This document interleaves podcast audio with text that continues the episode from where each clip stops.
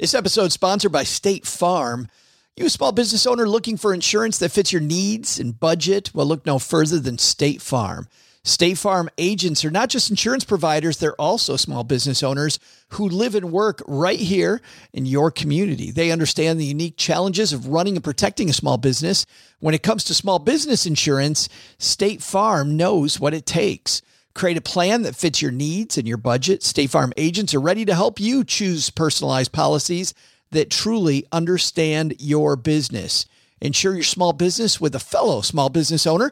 Talk to a State Farm agent today and get started on personalized small business insurance that fits your needs. Like a good neighbor, State Farm is there. Talk to your local agent today. Who's with me?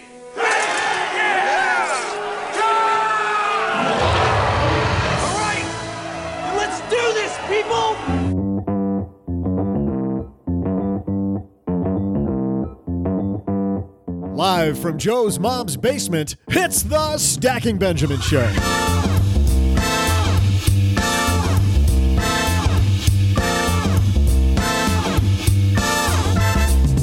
Hey, money nerds, I'm Joe's mom's neighbor, Doug, and we're getting the weekend party started here in the basement.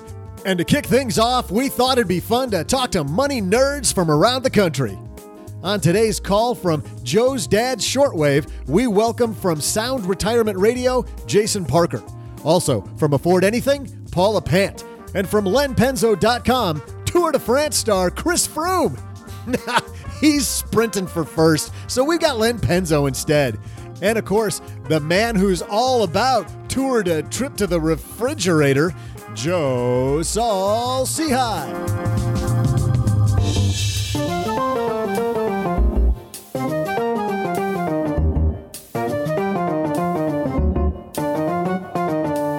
I'd have the yellow jersey in that one. Hey, everybody, I am Joe Sehy, Average Joe Money on Twitter, and what a great day.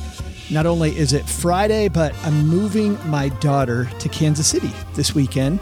Uh, she's getting ready to start her new career. How exciting is that? Kids out of college and uh, beginning to make her way in the world. So excited there. But I'm even more excited because we've got a fantastic show for you today.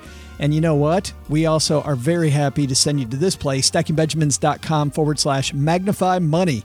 Because when you go to Magnify Money, you know what you find? You find that that checking account you've got, that savings account, and those credit cards are all horrible. They could be way, way, way better. And you know what? You spend so much time comparison shopping everything. Why wouldn't you comparison shop the things that you look at every stinking day, like your savings account, your checking account? You know, the things you use to buy those things that you're comparison shopping. You should look at those also. Almost like you know, you change the smoke alarm batteries a couple times a year. Use that to magnify money because you'll find that things change. And later in the show, we'll take a look, like we do on Fridays, at interest rates and see if maybe those savings accounts keep coming up. They had last week, so we will see. All right, fantastic show today. We are all set, raring to go. So let's uh, get into this.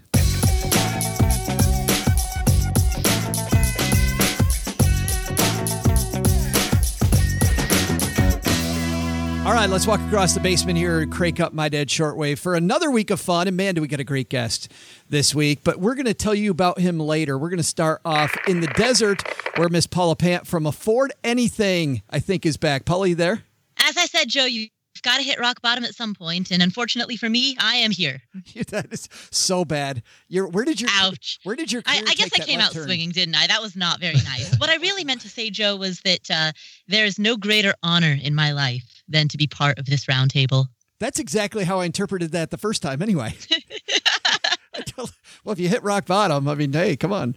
And in Los Angeles, California, the guy peeking his head out of the bunker again for another week, I think, Len Penzo from lenpenzo.com. Joe, how are you, my friend? I am better now that you're here, buddy. What's going on? Well, just uh, hanging out in the bunker. It's getting uh, a little warm and uh, trying to turn on all the fans and keep as cool as possible. Just glad summer's here and uh, enjoying life. Turn on all the fans. Are those the people that read the blog? Is that what you're saying? so- yeah. Hey, whatever works. Yes, I, I'll turn them on too. And guess what, Len? We got a special guest this week. I know that this is just really cool. Mr. Sound Retirement Planning himself from Seattle, Washington. He also, by the way, is the author of Sound Retirement Planning, and he's got a cool new budget calculator out. The retirement budget calculator. We'll talk to him about that. But Jason Parker's joining us. Jason. Hey guys, thanks. Thanks for having me as a guest. It's about time you got here. What took you so long? Man, I don't know, but I have to tell you, hearing about sunshine, Len, down in California makes me a little envious. We haven't seen the sun in about seven months. Um, we're approaching July, so hopefully it'll be here soon. Yeah, but you know what? When the you know I, I go up there on business a lot, and when the sun is shining up there, it's gorgeous. Most beautiful place on earth, three days out of the year. Yes. Yeah. He, he beat me to it. I was gonna say those are the best three days ever. Oh, Jason's already on the same page. That's sad for you, man. All right, let's uh, kick this thing off with our first piece, which is at chrisreining.com. It's an interview with a guy, uh, Morgan Housel, and it's Morgan Housel on what you need to know to be a successful investor. There's a series of questions that they ask here, and I want to go through some of these questions. The first question they asked Morgan is a former columnist at the Wall Street Journal and the Motley Fool, and he's now a partner at the Collaborative Fund. And Chris says he's been following his writing and his Twitter account for years and asked him to sit down.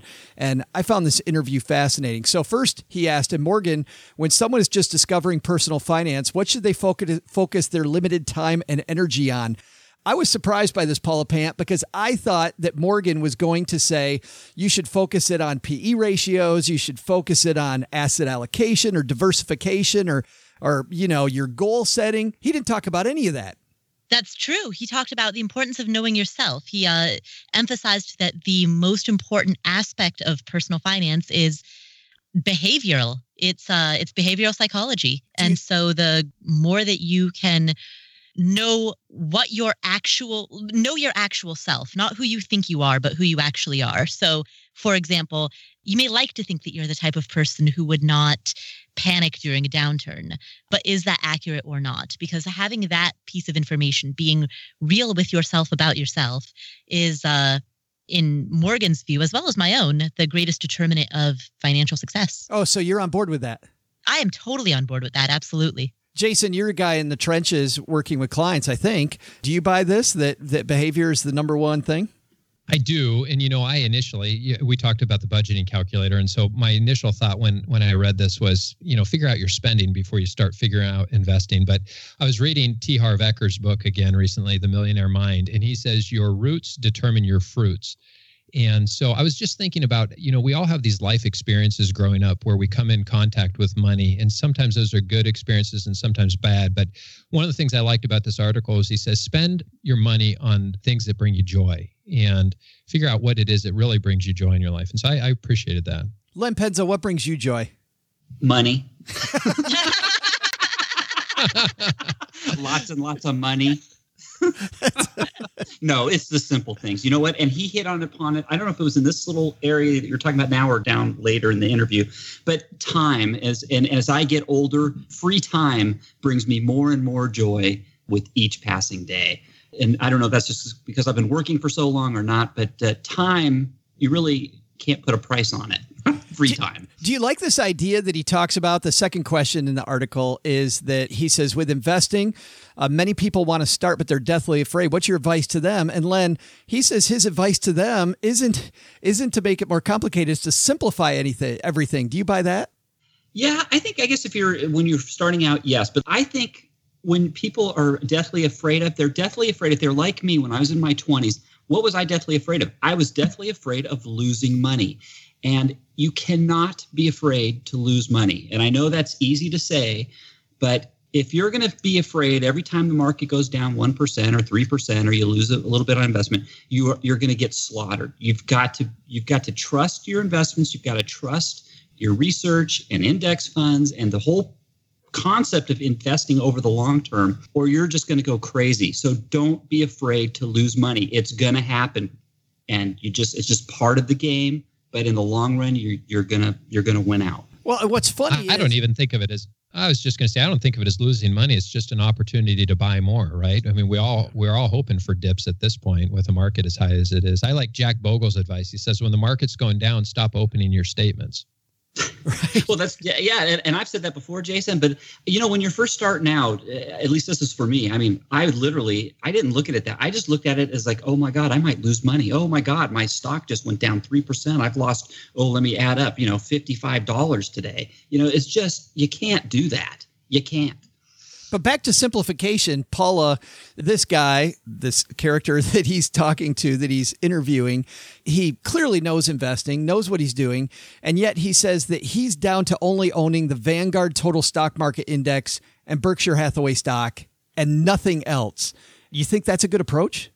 I admire that. I have no objection to that. I, I assume that his portfolio is predominantly weighted towards the Vanguard Total Stock Market Index, and that Berkshire Hathaway, which is an individual stock, would be a, a small fraction of it. So, under that assumption, I am totally in favor of his approach. Uh, and I myself have about like predominantly three index funds in my portfolio, mostly. There's a little bit of like smattering of this and that here and there, but I mean, I think that the more you can, as he says, you know, the more knobs you have to fiddle with, the more opportunities you have to make regrettable decisions. So limit the number of knobs that you can fiddle with. That's going to be the tagline for this show. Stop fiddling. Stop fiddling with the damn knobs. I don't. Hey, do you think he do you think he's invested in the Berkshire Class A or the Class B? Uh, the the one that's more available to the public, which is Class B, isn't it? Yeah, the B. Yeah, Yeah. yeah, because because I think Class he's A invested going, just so he can. Like so the he ticker can go to symbol the annual meeting BRKB. Right, right. Well, I know a lot of people that do that, Jason. They just own one share so they can they can go listen to him. Yeah, they can hear Warren Buffett uh, with his famous one-liners But Can you listen to him if you own the B?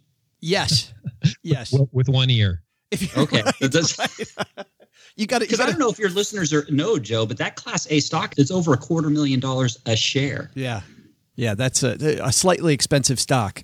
Jason, I got to think as a financial advisor, when I was a financial planner, I would work with people on, you know, these asset allocation things to get them on what we call the efficient frontier, right? The most efficient portfolio historically, the whole Dr. Harry Markowitz stuff. It seems to me that when I read this, I read, man, he could probably do a lot better than that. Well, the concern that I have, uh, our experience, my experience is working with a lot of people that are heading into retirement. And I think the advice that he's giving here is really dangerous for people that are in that phase of life. So if you're 20, 30, 40 years old and you've got a long time horizon, buy one index fund and own a little Warren Buffett and have have a good time. But if you're right on the cusp of retirement and you've got everything in in a stock mutual fund right uh, right as you're getting ready to transition, boy, I would be nervous with that advice. So I guess it depends on who your listeners are. Yeah. Len, uh, you mean both of them? Is that what you're talking about? Does your mom still listen to the show? I mean, She says she does, but I think she's a liar. She's such a liar. Len, I like, I'm going to skip down this piece a little bit so we can move on, but I love uh, one thing he said, which is he hopes his son will, will be poor someday. And I could hear you nodding from halfway across the country. Yeah, yeah. I, I try to do that with my kids too. I, I I don't want my kids to want for anything. However, that being said, I want them to work for everything too. So it's good to not be handed everything. Otherwise, your your desire your your, your desire to get things and earn things kind of atrophy. So you've always got to be nimble and you've got to know what it's like to be poor. Yeah. I think we're going to leave it there. That's a great place to leave it. I'll link to that on our show notes at stackingbenjamins.com. Our second piece is from Kiplinger Seven critical money mistakes people make in their 40s. Use your 40s, it says, to prepare for retirement and correct money mistakes you might be making. This is by our friend Elena Tweedale. We should have Elena on the show. Apollo, do you know Elena? I do know her. She's great. We should totally. How come we haven't had her on the show yet?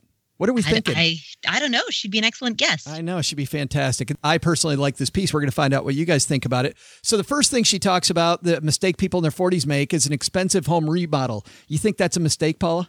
Absolutely. A lot of people mistakenly believe that your primary residence is an investment. It is not. And so therefore a lot of people mistakenly believe that if you put if you just dump money into remodeling a home, then that money is an investment and will grow in value over time. That is not a sound approach. You can certainly force appreciation in a property, but it needs to be done strategically. It is not the case that just the more you spend, the bigger your profits. Uh, and unfortunately, I think a lot of people become so emotional about their home, their primary residence, that they forget to uh, they forget to treat it with the dispassion of any other investment. The Because it's not an dispassion. Where'd you pull that one from? Dispassion. I- I know, right? Yeah, I'm doing well. I uh, that was my peak for the week. Everything is downhill from here. You got to stop that talk on this show, sister. That's horrible. Going to make us all look bad. But Jason, what if somebody's doing it because they want their house just to be nicer? I mean, what's wrong with having a nice house? Hey, there's nothing wrong with having a nice house. I, I remember Milton Friedman said the only way to really combat inflation is to live a good life because your dollars are going to be worth less, especially as the as the Fed continues to print money. But I just hope my wife's listening to this show and that great advice that Paula gave. You know, I there's this thing going on right now in our in our world called I call it the HGTV effect where um, people are just fanatical about their homes and in the seattle area especially man we are seeing real estate prices going bonkers again it makes me a little bit nervous in the long run Yeah, Len, you got to be nervous too. Not me. No. Never. Cal- california never goes down Yeah, and Len doesn't get nervous about anything. I'm not. No, I'm not. Shoot, man. I'm an optimist. Right. bullish. I'm bullish on everything. but expensive remodels, Len. He, he does talk Ah. about, you know, people make a mistake in their 40s, they raid money from their 401k for this stuff. And and I totally buy that. That that's a bad yeah, idea. I would never do that. I mean, I, I think if you're doing a fifty thousand dollar remodel just because you think the price of your house is going to go up, I mean, you're doing it for the wrong reasons. I'll just personal experience. I've spent twenty five thousand dollars a few years remodeling my master bathroom. I've spent fifteen thousand dollars last year upgrading just the curb appeal of my home. But that's it was disposable income that I had. And, and it's and like Jason said, it, I did it because you know it was, it's something that made me happy, and it didn't affect my investments for my retirement. So it, it kind of all depends on what you want to spend it on, right? This year, our big uh, house remodel is we're tearing up our bottom floor. We're digging all of our uh, tile and putting in a travertine. That's going to be another 15 grand probably. So, uh, you know, but hey, that's, you know, that's what we want to do. And like I said, doesn't affect our investments. I- in my Len, retirement. Len, how will pulling up the floor affect the bunker that you have underneath the house? Don't worry. The bunker is, is I'm not putting travertine over the entrance to the bunker. okay, good. Oh, Yes. Oh, thank you. You. You know what? Though I think that the key to what you said there is that you did all those things without you without it affecting your retirement, right? I mean, you, you It was disposable income. yeah. If your retirement was going to be in jeopardy, you probably wouldn't have made those changes. Absolutely not. Exactly. isn't isn't there a show on uh, discovery about bunker houses or something Yeah, You there seen is that? actually. Yes. yeah is that where you live len I'm not telling you where I live, Jason. But he will tell you he has every episode DVR'd. every stinking one. Let, let's stick with you for a second. Prioritizing kids' college over retirement savings. I know you, you preach that too. Oh, that that's a mistake. yeah. Uh, that's a pet peeve of mine. People that have, that oh, I've put putting away money for my kids' college education, and meanwhile they're putting nothing into their retirement. Because let me tell you, folks, your retirement should not be going to your kids. It should be going to you first. So re- save for yourself, you retire, save for your own retirement first, and then if you have anything left over, put it towards the kids. The kids can get a loan if they need it. Let's go to you for number three, And Jason. they are gonna they are gonna need it with the way that prices for school are going up. I mean, it. You know, we we've got the legislators, especially they've been coming after financial advisors and fees, and uh, I think that's probably a good thing in the long run for investors. But I got to tell you, I think our regulators should point their uh, fingers at these public universities. I mean, they are just killing these kids that are coming out of school with a hundred, hundred and fifty thousand dollars of student loans to get an education in something that's going to pay them 15 bucks an hour. I think it's really criminal. It's too bad. Is some of that too, Jason? Do you think though some of that too is also on the student? You know, not doing the ROI on college before they make the jump. Oh, absolutely. I'm not trying to take the responsibility away from the people, but we have this uh, that we've almost brainwashed students. Hey, you've got to go to college. So, you know, uh, there's nothing wrong with going into the trades and uh, being mentored by somebody and and having a good career, and then paying for your way to go through college and not accepting those student loans. But that's really not what's taught. It's uh, it's kind of common practice that you just are going to go into debt if you're going to go to college, and I think it's wrong. Paula, Jason right there sounded like a kinder, gentler Greg McFarland, didn't he? He did, yes, absolutely, and I- and I totally agree with that statement. I mean, it the world needs electricians and plumbers, and the world needs people who have specialty skills, and you can make a very good living working within those trades. Particularly if you have your own business, if you start your own plumbing company or your own uh, residential solar panel installation company. I mean, you can you can make a solid six figure income, which is uh, quite a bit better than you know what a lot of sociology majors are making. I will never do my own electrical work again. Several years ago, we were living in a house that had a septic, and I was out exploring, trying to figure out why the septic pump wouldn't work. And I, I grabbed down for the wires, and little did I know that they were hot. And I got to tell you, that gave me a shock that I remembered. I, I actually ended up on the front porch of my house with the ambulance there because I Oh. blacked out by the time I got to the front porch. So, hey, I, I'm willing to pay those electricians whatever they need because I'm not touching those wires anymore. Yeah, when I tell people I'm a bad electrician, they're shocked. So ah. you're pretty good at this whole radio thing. No You got a more of these- one-liners. No really more of these understand why everybody's revolting jokes. This. I'm here all week, folks. Tip your wait staff. It's so bad. Yeah, he's all amped up now. Yeah, right. Amped up. Eh, hey, remember, I'm an electrical engineer, so I've got a, a, a bajillion of them. Man, let's change the subject really quick then. Absolutely get away from that. Just what we need is a bunch of electrical engineering jokes out of Len Penzo's mouth. Yeah, there goes there goes your other listener, Joe. right. Unless hopefully they're an electrical engineer too. That's our last five star rating ever. Len Penzo's amazing electrical engineer guy. Hey, got to take a quick break from this awesome discussion with uh, special guest Jason, Len, and Paula to say a big thanks to everybody who's used our link, stackybenjamins.com forward slash Amazon when they head to Amazon. You put in that link, and you know what happens? You end up at amazon.com, but they know that we sent you and they send us a little thank you for sending you there. So thanks to everybody who's done that. If for some reason you find that uh, you're headed to Amazon and if you can help the show just a little bit, it's only a couple more keystrokes, that would be phenomenal. All right, it's Friday FinTech time. Really excited about this. For those of you new to the show, every Friday in the middle of the show, we take a quick break and we introduce you to something cool that I found that I don't know a lot about. We don't endorse any of these different companies or different ideas, but they're just things that I found that I thought were were unique enough that uh, that we should highlight them on the show. And Jobbatical, how wild is this? You know, I'm somebody that the more I travel, the more I want to travel more. Like when I was a kid, I was afraid to travel outside the United States. And then I remember going to Canada. They used that fake money and they also had everything was in kilometers. It was like I was in Fantasyland. Uh, but it was fantastic. Just going from Detroit to to Toronto. And then, you know, a trip to Cancun and next thing you know, Joe's a world traveler. But seriously, if you're somebody that wants to see the world, Jobbatical might be the thing for you. So let's learn more about it with uh, Lauren Proctor.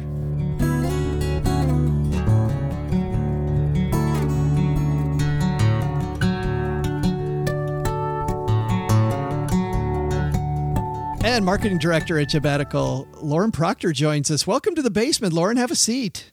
Great. Thanks for having me. Well, I'm excited to learn about Jobbatical because, well, and actually, even to start with, how was this even an idea? Did somebody say, you know what, I really need a working vacation to Europe, so let's create this thing?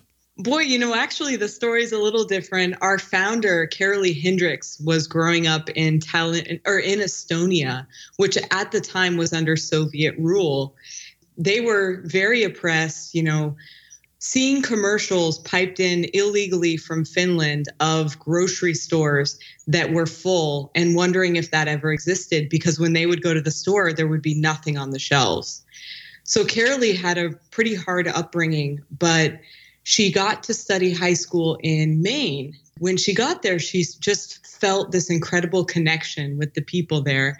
And she realized that the world needs more cross cultural connection. So she's has this idea kind of in the back of her mind for a while. She came back, she was working in Estonia. She needed some good talent for her team and didn't have anyone and thought, "Oh, I need to start this thing called Jobbatical." It's a job plus a sabbatical where people travel the world and there's this cross cultural exchange. Businesses benefit and people benefit. So that was kind of the beginning. I love that idea. And I too think that we need more cross cultural connection, as she put it, because I just feel like the more I travel, the less I feel, um, well, let's put it this way the more I feel like we're all kind of the same. Absolutely. Yeah. Yeah, good stuff. So, Jobbatical was created. Tell me how it works. Why would somebody go there and what what do you do? So, we're a two-sided marketplace where we connect people who have dream jobs in locations around the world uh, with employers who either they want to hire a more diverse team or they're suffering from a talent shortage in their country we put them together, let them do their interviews, and send them off to their dream cities.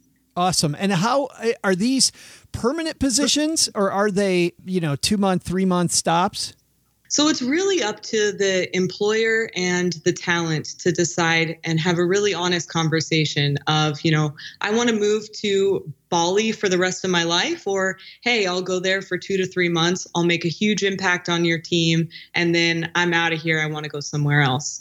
So it really varies. I think mostly it's permanent positions, but we do remote, short term, you know, anything that makes both sides happy. I'm looking right now at Jobbatical and I see Dublin, Ireland, uh, Prague, Singapore, uh, Estonia, uh, the Netherlands. Uh, you're truly all over the place. Absolutely. Yeah. I think we're at 76 paying countries of employers who pay for Jobbaticalers to come to them. I, like that term, Jobbaticalers. What's what's the? Uh, tell me some some success stories of people that have used your site very well. Gosh, we have all kinds of stories. We have an innkeeper actually who had a private island and he wanted to hire someone to come for a year to the Caribbean and manage the island. So that was a really popular Jobbatical, lots of applications from people who wanted to live in the Caribbean for a year.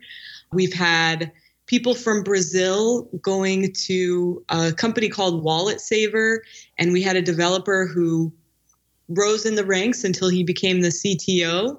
And then here at the Jobbatical headquarters in Tallinn, we actually have 28 people from 13 different countries. Wow. So that's a completely multicultural place, which, of course, I guess if that's your calling card, it's got to be multicultural at the headquarters. Definitely. Yeah. Yeah, that's cool. So if, if if I go to Jobbatical then and I want to apply for one of these positions, do I have to pay anything to apply? How does that process work? It's completely free for the talent. We have about 90,000 users right now. You can sign up.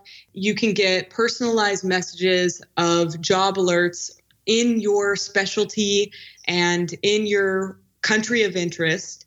And we'll just pipe them out when we think that there's something that would be interesting. You can apply.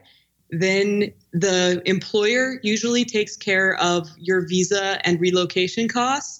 And the next thing you know, you're in another country working a good job. Are there some things that people overlook when they're applying at Jobbatical? Some things that that maybe successful people do really well that are easy snags for people to fix? You know, I didn't realize how hard it would be to get rid of my stuff. um, it's really an emotional process. I ended up paying a bunch of money for a storage facility because I was just totally and completely flustered. So I think that to get over the emotional hurdle, like maybe read Marie Kondo first and then save some money on storage later. That's probably a, a big one. That's fantastic. Now, these say, I'm looking at them now, it says two months to apply, one month to apply. What does that mean? Two months from today, I have that this is going to be open? Yeah, so a lot of positions normally take about three months to fill, and that's kind of an HR hiring manager standard. So, what we do is by default, we put most of our job roles up for two months, and then we start the counter. And if the employer finds a great match ahead of time, they might close the job ahead of time. Uh, but typically, jobs are up there for about 60 days. Got it. And if I'm an employer who's listening to this, Lauren, is there something uh, different for them that I need to know? Boy, I think it's all about just being open minded. And so far, there's been a bit of a block between recruiters who want to hire safe and think just about the people that maybe live in their neighborhood but in actuality, we're trying to make people think, you know, you shouldn't hire safe, you should hire to win. Right. You should be looking for the best UX designer or creative director in the world, not just down the street. So, yeah. Yeah, borderless. Absolutely. Right. Cool. And the site is uh, jobbatical.com. That's that's a fantastic walkthrough. And the way you guys make money then is you charge the employer. We do, yeah. And then we also help with immigration to 12 countries and counting. Awesome. Lauren Proctor, thanks for hanging out with us and explaining Jobbatical to us. That's really cool. Just one more thing. If there's another job where we can send my mom's neighbor Doug in the Caribbean, that would Yeah. be fantastic if you could put me on that list to help him get that job. Absolutely. You'll be the first person I call. Thank you. Isn't that cool? Work your way around the world, huh? Take a sabbatical, work for companies wherever, have them pick up the moving cost. Jobbatical.com. I'll have a link there in the show notes. If you're out on your morning run, walking the dog, maybe you're driving to work or driving home. All right, let's get back to our awesome conversation with Jason Parker, Paula Pant, and Len Penzo.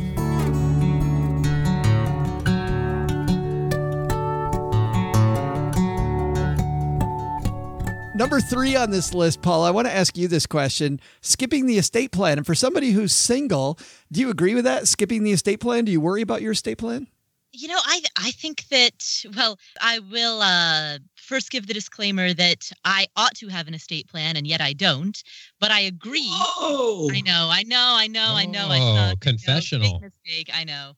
But I completely agree that I should have one, and having one is the responsible thing to do. So it is a mistake on my part to not have one, and that's something that I ought to be rectifying. Ooh, there's another big word. But when you have single clients, Jason, what, what do you tell them is important about having an estate plan? Don't worry about it if you're not worried about it.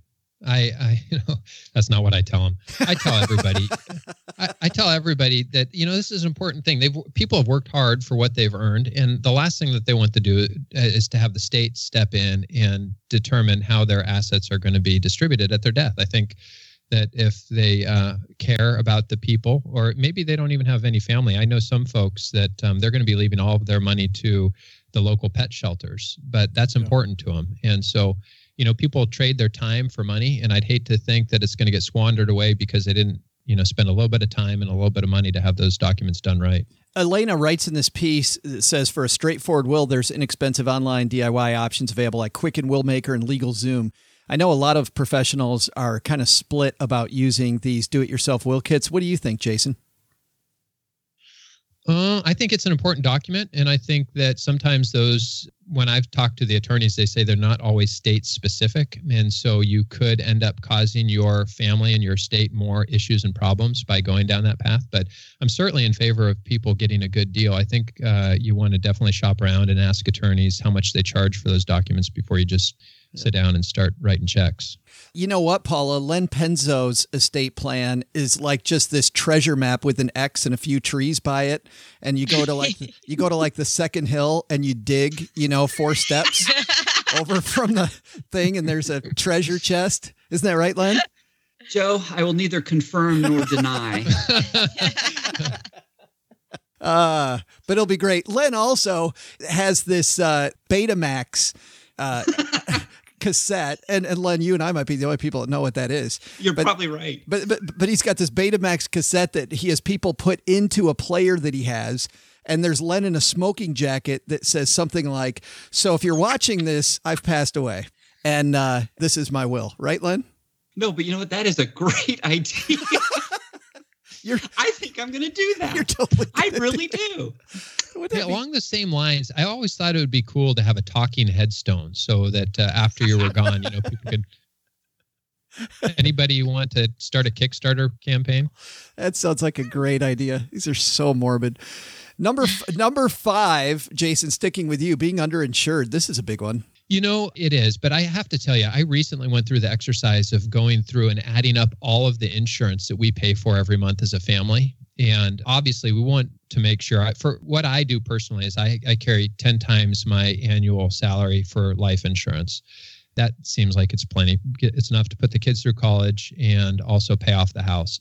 But man, it's it is really depressing when you sit down and add up how much money your, the insurance companies get every month uh, out of our out of our pay. Makes me makes me a little irritated. Yeah, Paula. you know, I agree. A lot of people are underinsured. And the, the thing about insurance is that uh, it is meant to cover events that have a magnitude that you cannot recover from. For example, long term disability that keeps you out of the workforce for five years. That's something that even the most diligent savers probably can't cover on their own. Um, and so, you know, it makes sense to have insurance that would cover something like that. Whereas, say, short term disability or a very, very small deductible on a health insurance premium. I mean, stuff that you can self insure for, some stuff that you can pay for out of pocket, even if it's painful, that you could pay for out of pocket. That's you know where you can save money on premiums. Yeah, so think about the risk management first and not the insurance first. Exactly. Exactly. Yeah, yeah, yeah. good stuff. Our third piece, it comes to us from Market Watch. Paddington Bear tried his paw in the stock market and it didn't go well. This is written by Steve Goldstein. Paddington Bear creator Michael Bond passed away recently. And in one episode of Paddington, it's called Paddington Buys a Share. It says the hat clad Peruvian native is convinced to buy stock in a shady company called the Portobello Road Oil Company outside a bank whose name Floyd suspiciously rhymes with another large bank in Britain. As the episode reveals, Paddington didn't conduct his due diligence on the company, nor did he check the authenticity or background of his, of his broker. I'm sure we've all done this to some degree. And I thought that it'd be fun if we all kind of talked about an investment that we made where we didn't, we, we kind of pulled a Paddington and we didn't, uh, we didn't do our due diligence. Len, do you mind kicking this off? I knew you were coming to me first with this one, Joe. I knew it. If knew anybody's it. made a dumb investment, it's Len Penzo. yeah, you know, I've actually I've actually written about my dumbest money mistakes, and anybody who's interested, they just go to lenpenzo.com. Dumb money mistakes. But I did speak about this one. I'm going to tell you about in particular. When I was in my 20s, I think a lot of you, my your listeners, Joe, know now that I was in a, a rock band, and and uh, we put out a CD and all that good stuff, and I overplayed my hand with a song that a Hollywood uh, agent wanted one of our songs, and and I refused to give it to him for the price he was asking. So, anyways, long story short, he told me to hit the road, and that was the end of our career. But during that time, there was an investment opportunity for me where I, this guy was building a home studio, a home recording studio. This is before the age of the internet, people. This is before the time when you anybody could now make their own podcasts at home and all this stuff. So recording studios were very important. Anyways, I didn't do any research on this guy. It sounded like a great idea. He promised me free recording time, and that was enough for me. I gave the guy a thousand bucks. I even helped him build his studio. Well, as soon as the studio was done being built, he pretty much shut me out and left me hanging and i was done. And there was i was out of a thousand bucks which was a lot of money back then way back when. Well never it, forget that. It's still a lot of money. So he just wanted free labor. He wanted free well the thousand dollars was on top of the, my the labor i gave him. Yeah. So he got a thousand dollars cash plus my labor which was probably a hundred hours at least 200 hours so what's the uh, uh, what's the lesson learned from that? Don't help the guy build a studio? Hey listeners do, at least do a little background check on somebody. Don't just don't just hey this sounds great. I'm going to do it. You, you know you got to do some research on anything before you give money to anybody. I mean i don't care if the guy befriends you or what or whatever happens. You've got to do your due diligence. Paula what's yours I would say that uh, my biggest mistake was treating the stock market as though it was a high yield savings account. Basically, between the years of 2005 to 2008 ish or so, I was saving for a short term goal, which was travel. And some of the money, not all of it, fortunately, but some of that I, I just threw into mutual funds because uh, a because I didn't know what index funds were at the time, and b because in my mind I thought, well, you know, if I put it in mutual funds, it'll go up, and then I'll be able to withdraw it when I want to. So I had the mentality of, um, yeah, the market is nothing more than just a, a high yield savings account. And it turns out that that's not the case. Oh, and? And then 2008 happened, the market crashed. And I learned the hard way that risk is real and volatility is real. But I also learned to circle this back to uh, Morgan Housel's advice uh, in that first article that we discussed. I also learned through the test of the 2008 crash what type of investor I am. So that was actually very illuminating because I had money on the line. I watched it evaporate and I was able to see my response, which was enthusiasm for buying more. Yeah. Jason, how about you? Two things. First of all, with the people that we serve, the the the biggest mistakes I've seen with them are getting into these illiquid non-traded REITs, uh, master limited partnerships. Not that they're all bad; some of them are good, but I've seen people get really hurt in some of those things where they've lost a lot of money. And so I, I, would be cautious for those. But my biggest personal financial mistake was actually buying a house in 2006. Oh, I was, you know, being the financial genius that I was. I uh, when we bought our house, we put zero money down because I wanted to hold on to all of our cash. And then I was smart enough. I listened to all the realtor experts in my neck of the woods, and they said the real estate market has historically in this area gone up 4% per year. It's never going to have a big downturn. So not only did I take out a mortgage with no money down, but I also took out a neg am mortgage. So my loan was actually growing. I was paying less than the principal and interest on it. So by 2008, our house was $100,000 underwater. And um, I had always thought, well, that's a good place to be because I'll just walk away from the house if I ever wanted to. Well, you know, my personality is such I'm never going to walk away from an obligation. That's just not who I am. So I had to claw my way out of that thing. And, and, it took a long time to pay back. Not, you know, it took 10 years for our house to get back to the value that it was that we paid for it in 2006. But it took a long time to come up with the extra $100,000 to be able to pay that thing off and refinance it. So that was my biggest, my biggest personal financial mistake was getting into one of those negatively amortizing loans. And, uh, and I'll, I'll obviously never do that again. Boy, I, I love how your stories are all over the map. Those are some just some painful stories. But I mean, Jason, you learned a ton there. Yeah.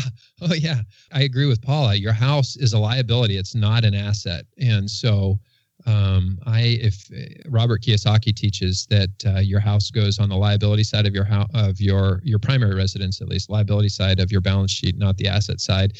And that's how I see it. So if we're going to do uh, remodels or upgrades, I just see it as we're doing it to uh, experience more joy in our lives. We're not doing it because it's an investment. I don't. I really don't believe your house is an investment.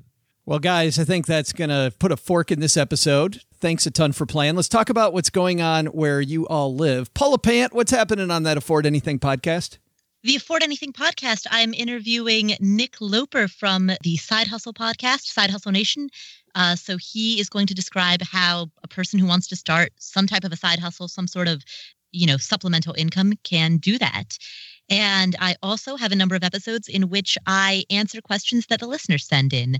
On top of that, I have a very personal episode in which I talk about my the behind the scenes around my advertising policies and uh, the way that I monetize my online business. So, um, wow. um, so that is all available at the Afford Anything podcast. Paula pulling back the curtain. Yeah, exactly. And that Loper guy, he's crazy he's cool. Yeah, he's got a lot of really good ideas. Yeah, he does. I like Side Hustle Nation. Len Penzo, what's going on at lenpenzo.com? Hey, if you're like me, well, not like me anymore, but if you were like me and you were getting pummeled by junk mail, I've got two excellent hacks that will keep that junk mail out of your mailbox from now on. Say it ain't so. It is so, Joe. That is fantastic. And, and they're free hacks? free hacks. Unbelievable. At lenpenzo.com. That and more. And we can hear about all Len's uh, dumb money mistakes too. Which, sure. which, by the way, I've read that piece, and that's a fantastic piece. Thank you, Joe. Mr. Parker, thanks for playing with us this week. Oh man, what an honor to be on the show! I've listened to your program when I'm out jogging in the morning, and uh, it was nice to uh, put a smile on my face here. Appreciate I feel, I feel bad for you having to endure this. Really, I really I do. But first of all, let's talk about your retirement calculator because I know you you were on a couple friends of mine's uh, shows talking about that. Roger Whitney, the retirement answer man, and I think were you on uh, Doug Goldstein's show? That's right. Yeah. Yeah, yeah. Goldstein on Gelt. So tell us a little bit about the calculator. It is awesome. So, um, one of the things I've learned is that retirement's all about cash flow. It's your income that will determine your lifestyle in retirement. But uh, most people, they know how much money they save, but they don't, especially high income people, they don't really spend a whole lot of time figuring out how much money they spend. So, we created the retirement budget calculator. We just launched it. It's a, a paid tool, a paid for calculator um, to really help people dial in how much they're spending. It's got a neat inflation component in it so people can peek into the future to see how their budget's going to change over time. And uh, we just launched it. So I'm excited to get some feedback. For your listeners, we do have a special discount um, where if they use the, the coupon code Benjamin, they'll get 50% off the sale price until July 28th. So Len, he thinks both our listeners might buy this. Oh, Should, I, I think they will too, Joe. Yeah, especially the engineer who liked your engineering joke. Because that guy's all about Yeah, hey, calculators hey, and engineering. Hey, Jason, jokes. next time you need some electrical work done, call me, okay? Yeah, so people put in people just put in Benjamin. What we'll do for your listeners is anybody that would like to try the calculator, we're going to make a coupon available for the next 30 days. And if they use the coupon code Benjamin, um, they'll get 50% off the sale price. Awesome, cool. I thought he was going to say, Paula, that they get fifty percent off the calculator, where they only get half the calculator. Right. or they get uh they get 50% off. I'm trying to figure out a way to to tie this joke back into lens like electrical engine. I'm like, what kind of electrical joke can I make out of this? You'll get half a circuit Half breaker the panel. half the circuit. Yeah, I don't know. I don't know. That's so bad. You'll blow half a fuse. yeah, yeah. Jason's like, how soon can I get that out of here? yes, right. This has been fun. All right. Thank you. All right. I'll have a link to the retirement budget calculator in our show notes at stackingbenjamins.com. And also, you got to tell us what's going on at the Sound Retirement Planning Podcast. Oh, we have some amazing guests lined up, and we just had a couple amazing uh, guests. Hersh Shefrin, PhD. You guys were talking about uh, behavioral finance. We recently had him as a guest. We recently had Wade Pfau, uh, PhD in the retirement. Uh, he's the retirement researcher. Had him as a guest. Um, so we're just bringing experts on from all over the country to really help make people's lives better as they're preparing for and transitioning into and through retirement. Awesome. And we'll link to the show also. Hey, guys, thanks a lot for playing. Thank you. Thank you.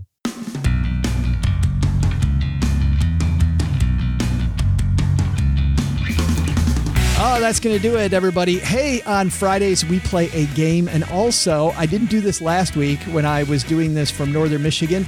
I'm going to give you the winner, winner chicken dinner for our last game and tell you all about tell you all about what our last contest was about. So, all that coming up. Plus, we're going to talk about next week. But first, got to say a big thanks to everybody who went to stackingbenjamins.com forward slash magnify money because you are helping the show by using our link when you go to our sponsor. Now, I'm not thanking you for going to Magnify Money. You should be thanking me because the average person saves $450 in either lower interest rates on their debt or higher interest rates on their saving or lower fees on their checking account, like all kinds of stuff. Let's head over there right now for our weekly look at interest rates. So I put in stackingbenjamins.com forward slash magnify money, and boom, the site comes up. Compare the best offers for. I go to savings account, click, and get personalized offers, and I'm there. That easy. And we look at it, and 1.4%. I think that's where we were last week, wasn't it? We had one dollar savings direct, 1.4%, and their fine print score. So they, they have four very simple columns. What is the company? What grade did they get on the fine print? Because you don't want to have to search through a bunch of baloney fine print. What's the minimum balance you need and what's the interest rate? That's it. And then they have user reviews. So dollar savings account at uh, Dollar Savings Direct, very transparent, minimum balance $1, 1.4%. And then Live Oak Bank, very transparent, zero minimum balance, and 1.35% is second. And then we go to, there's a couple at 1.3, and then we have uh, three at 1.25, and then we're down at 1.2. So I know while brick and mortar banks are offering, you know, half a percent, we've got a ton of them at 1% and higher. StackingBenjamins.com forward slash magnify money. Savings accounts, checking accounts, uh, cashback rewards, balance transfer, 0% interest credit cards, secured credit cards, low interest credit cards, CD rates, auto loans, small business loans, private student loans, student loan refinance, you name it, they got it. I also like their, their uh, blog and their budget apps. All right. That is it. Let's talk about the game. So, we played a game and we had a lot of guesses before you could actually get the right answer. And what I did was the very first word that I said had something to do with the clue for that week. So the first the first clue was around money. I talked about cash. And cash, another word for cash was money. Next was a reference to the number four, but I wasn't talking about the number four. I was talking about the word four. So it was money, four. And then next was zero, right? And zero was nothing. So it was money for nothing. And if you kept going, it was money for nothing, chicks for free. And it was dire straits. And that was it. And Luke, Luke was the first one to get it. So, Luke, hang on tight. I am sending you uh, the goods, man.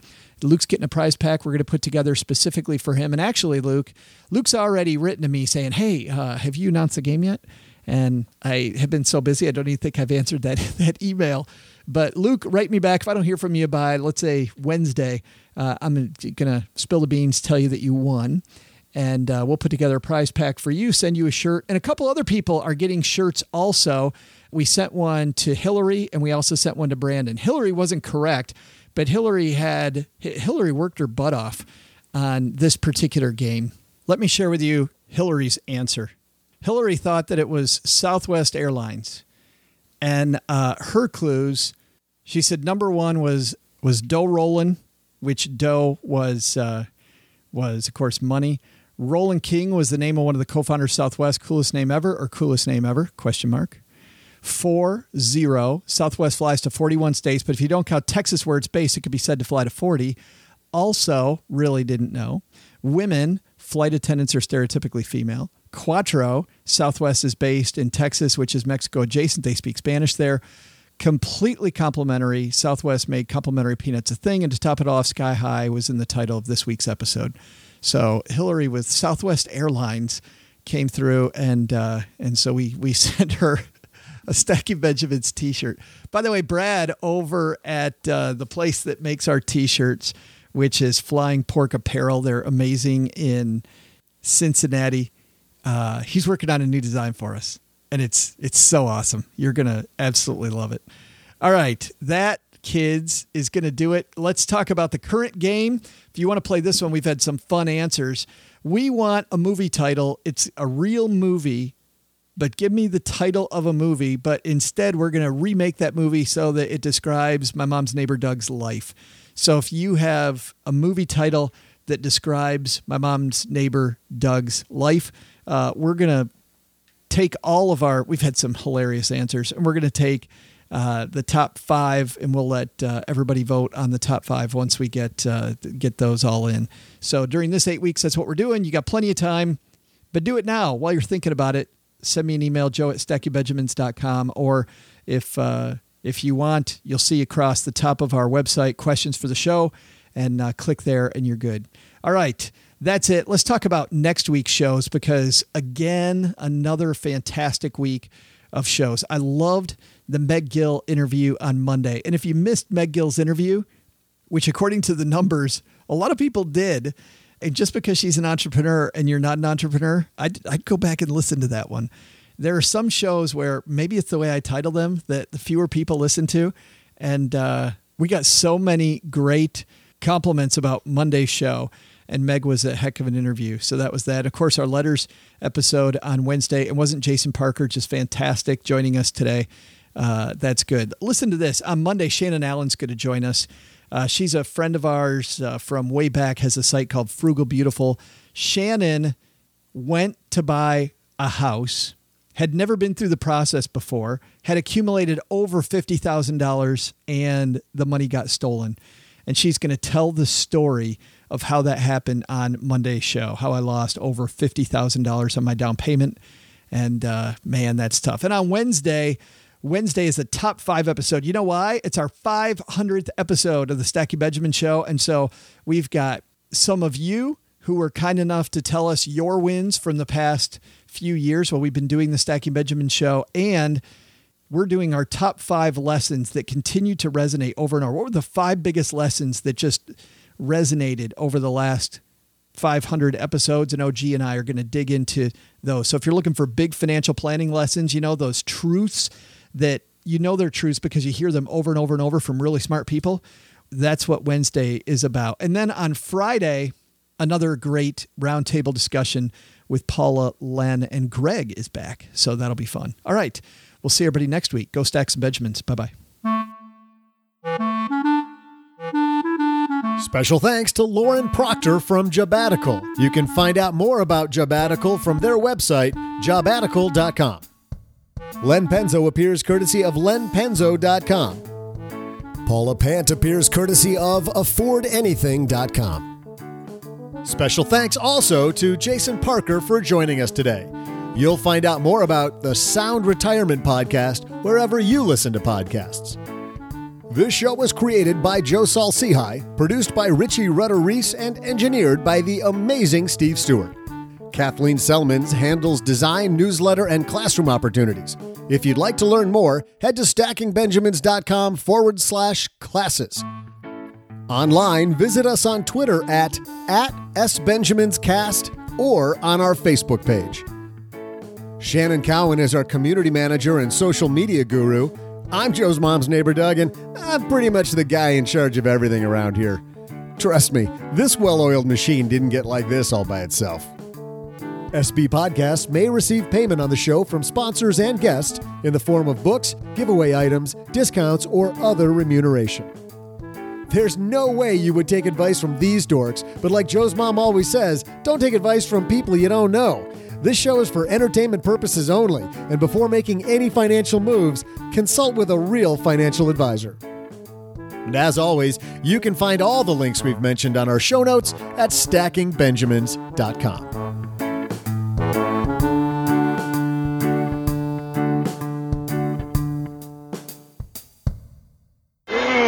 Oh, What's wrong with you? uh, it's either this show or indigestion. I hope it's indigestion. Why? It'll get better in a little while. Well, Stackers, the show might be over, but the celebrations are just beginning because it is Military Appreciation Month, and I want to celebrate people like my brother in law, Eric, who is such a giving person. Eric will do just anything for you. And as a Marine, you can see that his time in the military taught him to be a guy who gives to his community, gives to his family, and is always there when you need them. This Military Appreciation Month, Navy Federal Credit Union wants to celebrate members like Eric who go above and beyond. Navy Federal offers member only exclusive rates, discounts, and tools to empower their members and help them reach their goals. Navy Federal's employees are part of the community they serve. Many of them are military family members, reservists, or veterans, and all branches of the military, veterans, DoD employees, and their families are eligible for Navy Federal membership. In fact, there are so many resources on the Navy Federal website, resources like Best Cities After Service to help veterans transition to civilian life, and Best Careers for Military Spouses to support military families. Visit NavyFederal.org slash celebrate, and you'll see all of their Military Appreciation Month offers and other Navy Federal offers. Navy Federal is insured by NCUA, Equal Housing Lender.